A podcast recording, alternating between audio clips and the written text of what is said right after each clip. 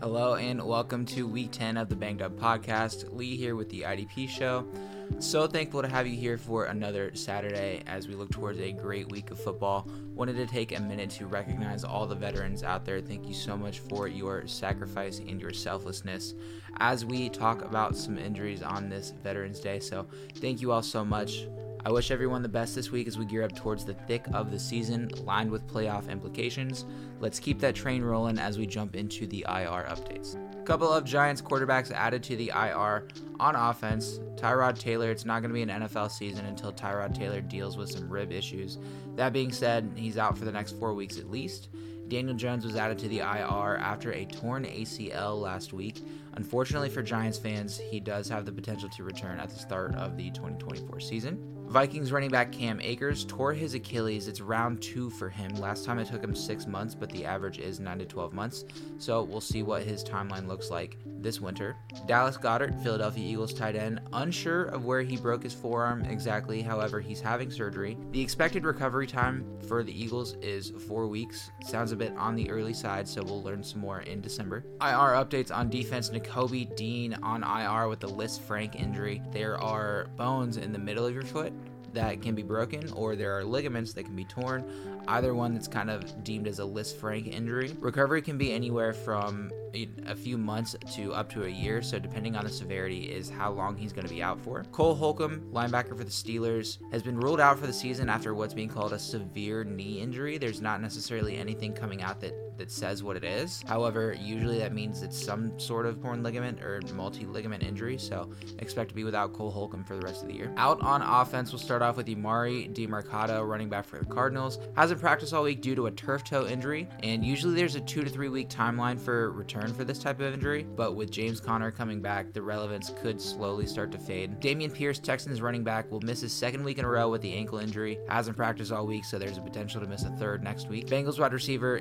Tee Higgins Higgins, limited to start off, but was ruled out by Thursday with a hamstring issue, which is never a good sign for the following week. Don't be surprised if this becomes a multi week absence. Nico Collins, Texans wide receiver, dealing with the calf issue. He tried to practice to start off the week, but was downgraded to out during the middle of the week. He's going to miss this game, potential to miss next week as well. We'll have to see how practices go. Zay Jones for the Jacksonville Jaguars. Knee injury still bothering him. He couldn't come back after a bye week. He's going to miss his fourth game in a row. Reports do say return is close as he was limited all week until they fully clear him, I'm going to keep him on the bench, and that's just what it is. And lastly, out on offense, Treylon Burks couldn't pass concussion protocol. He's going to miss week 10. Only a couple outs on defense. We'll start off with Sam Hubbard, edge for the Bengals. He was ruled out early this week due to an ankle injury, which unfortunately means something to monitor for next week. Henry To'o Texans linebacker, couldn't pass concussion protocol. He's going to miss this week. And lastly, out on defense, Minkah Fitzpatrick, still dealing with a hamstring injury that's plagued him for a couple weeks. He couldn't practice at all this week, so potential for a multi week absence incoming. The only doubtful for this week is linebacker for the Packers, Quay Walker, dealing with a groin issue. He didn't practice at all this week, so plan on being without Big Quay. Questionables on offense, we'll start off with James Conner, Cardinals running back, looking to return from IR with a knee injury. Sounds like he's going to play, but I'm going to hold off on the first game back. He was limited, so he's clearly not 100% and could likely see limited snaps during the game. Ravens running back Keaton Mitchell picked up a hamstring in practice, but returned back to full, so there should be nothing to fear there. Cardinals wide receiver Michael Wilson, limited all week due to a shoulder injury, but it's looking likely he's going to play after missing last week. With Kyler coming back, there could be a boost there. I haven't read any reports that Michael Wilson is in danger of missing, so he should be an okay flex option if you need him. Bills wide receiver Stefon Diggs dealing with some back soreness. He's the Monday night game, and being questionable for that isn't fun. However, it sounds like he is just dealing with some soreness. He's been limited all week, and if that continues, there shouldn't be any problem playing Diggs come Monday. Bengals wide receiver Ja'Marr Chase.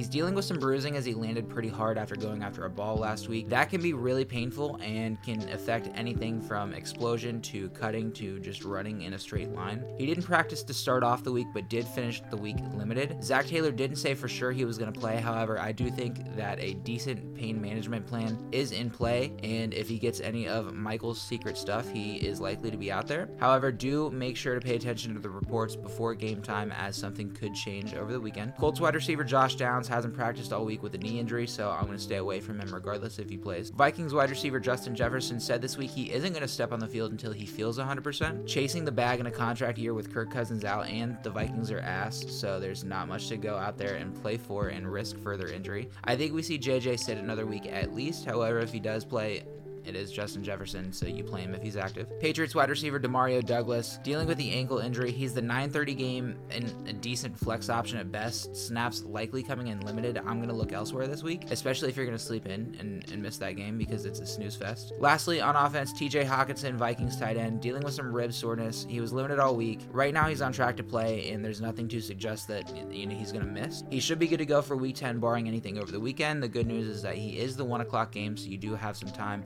to pivot if you need to. Over on defense, questionable for this week, Javon Hargrave for the 49ers picked up a knee injury in practice and he's been limited. Currently, nothing to say that he's going to miss, so you should have Javon Hargrave if you need him. Azeez Ojulari designated a return from IR for the Giants, but don't let him rip right off the bat. Give him a week to see how he does if he does play. Terrel Bernard, Buffalo Bills linebackers looking to pass concussion protocol. Pay attention to the reports if you need him. He's a Monday night game, so I'm not going to take that risk personally. I'm going to skip on Terrel Bernard. Colts linebacker Zaire Franklin finished the week full after dealing with a knee injury, so fire up your boy Zaire Franklin. Pats linebacker Ja'Whaun Bentley was limited all week with a hamstring injury. He's yet to miss a game while dealing with it. I expect more of the same this week, so he should have that same production as he's had the last few weeks. Seahawks linebacker Jordyn Brooks finished the week in full after dealing with a hamstring injury, so he should be good to go if you need him. Bills safety Micah Hyde hasn't practiced all week with a neck injury ahead of a Monday night game. It doesn't sound great so far, so I'm going to find a replacement for this week. Packers safety Rudy Ford questionable all week with a calf injury. There's nothing to suggest that he's going to miss, so he should be available if you need him. Jaguar safety Andre Cisco, coming off a multi week absence with a hamstring injury and was limited all week this week. I'm going to keep him sidelined until he proves he's valuable. And lastly, Raiders quarterback Marcus Peters didn't practice to start off the week, but the eight year vet did finish out the week limited. Likely going to pop a couple glucosamine tablets and give her a go. And to round it out in our good to go segment, Kyler Murray for the Cardinals no injury designation as he practiced in full. He's going to make his first start this week. That's it for week 10. Thank you so much for listening in. Please take a moment to subscribe to the IDP Show YouTube channel as we're closing in on a thousand subscribers. That would mean the absolute world to us. And if you're already on YouTube but want to dabble in some podcast action, head over to theidpshow.com and subscribe to the Substack over there. They'll send you all their content from the great IDP contributors that we have straight to your email so you don't want to miss out on that. We're also on Twitter at the IDP IDP show. I'm there as well at underscore Leezy Does It. Best of luck this week. Go fight, win, and I'll see you right back here in week 11.